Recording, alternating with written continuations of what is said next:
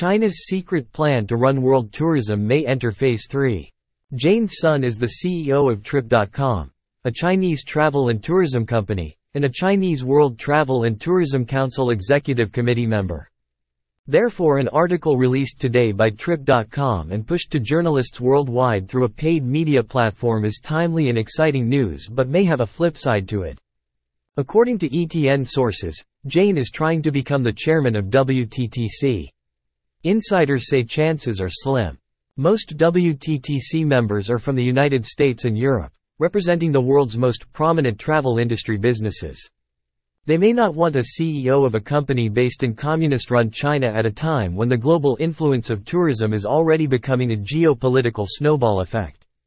Going back to the UNWTO General Assembly in 2017 in Chengdu, China, E-Turbo News laid out a theory of why Zurab Pololikashvili was elected in Chengdu as the UNWTO Secretary-General. ETN had reported about a meeting with the Secretary-General and CNTA on August 28, 2017. It was assumed the possible outcome of Chinese participation in UNWTO may have been already sealed and agreed on before the Chengdu GA. That the Georgian Secretary-General appointing a Chinese executive director after he took office was no surprise. His secret meetings in China before his election could raise suspicion about Chinese interests in getting Zurab to become the political leader of the global travel and tourism industry. This was followed by an unsuccessful attempt by the Chinese to gain more global influence over tourism when they celebrated the creation of the World Tourism Alliance a China-style global tourism organization that wanted to bring the global public and private sectors with Chinese influence in mind.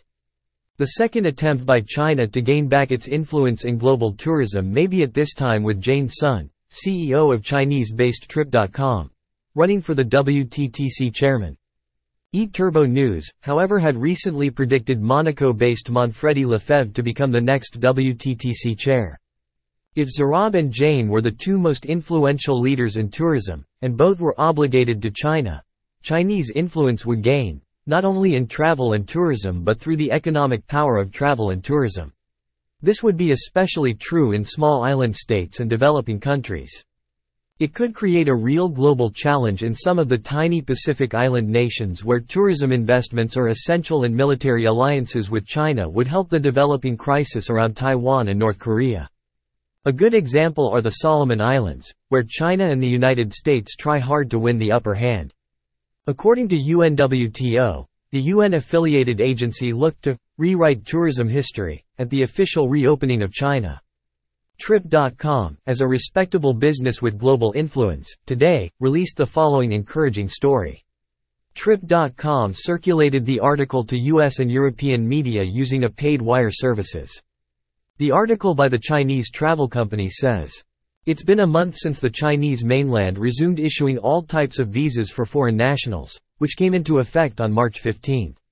The widely welcomed move saw an influx of bookings as travelers sought to rediscover China once again. Analysis of Trip.com data shows that international travelers' interest in the Chinese mainland increased significantly in the last few weeks compared to the same period in 2019.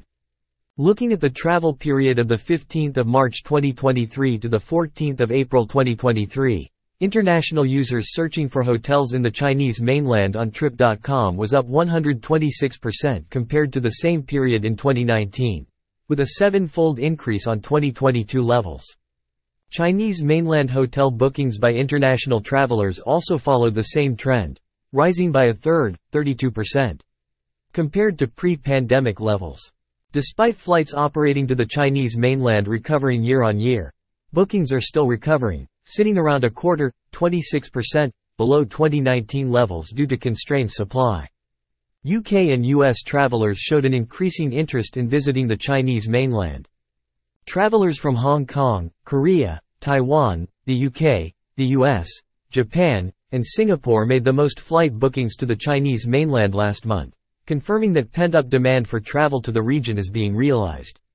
These markets have evolved since the pandemic, with the destinations making the most Chinese mainland flight bookings in 2019 being Hong Kong, Korea, Taiwan, Japan, Singapore, and Australia. Interestingly, neither the UK nor the US did not feature in the top list for flight bookings to the Chinese mainland pre-pandemic, but in the last month have shown significant growth for inbound travel to the region. Leisure destinations are all the rage.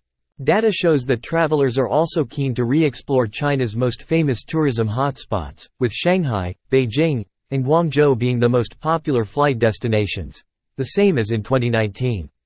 The more leisure-oriented cities of Xiamen, the southeast beach city, and Chengdu, home of the giant panda, have also seen encouraging inbound growth, rising to fourth and fifth, respectively, as the industry continues to see growth in the premium leisure sector. Travelers turned to last-minute bookings throughout the pandemic due to ever-changing travel restrictions, but the latest data shows this has now reverted beyond pre-pandemic levels. In 2019, Trip.com users booked their hotel stays around four days before their stay, However, data from the last month shows that the 2023 booking window has grown to six days as customers gain confidence in the market and look to get value for money.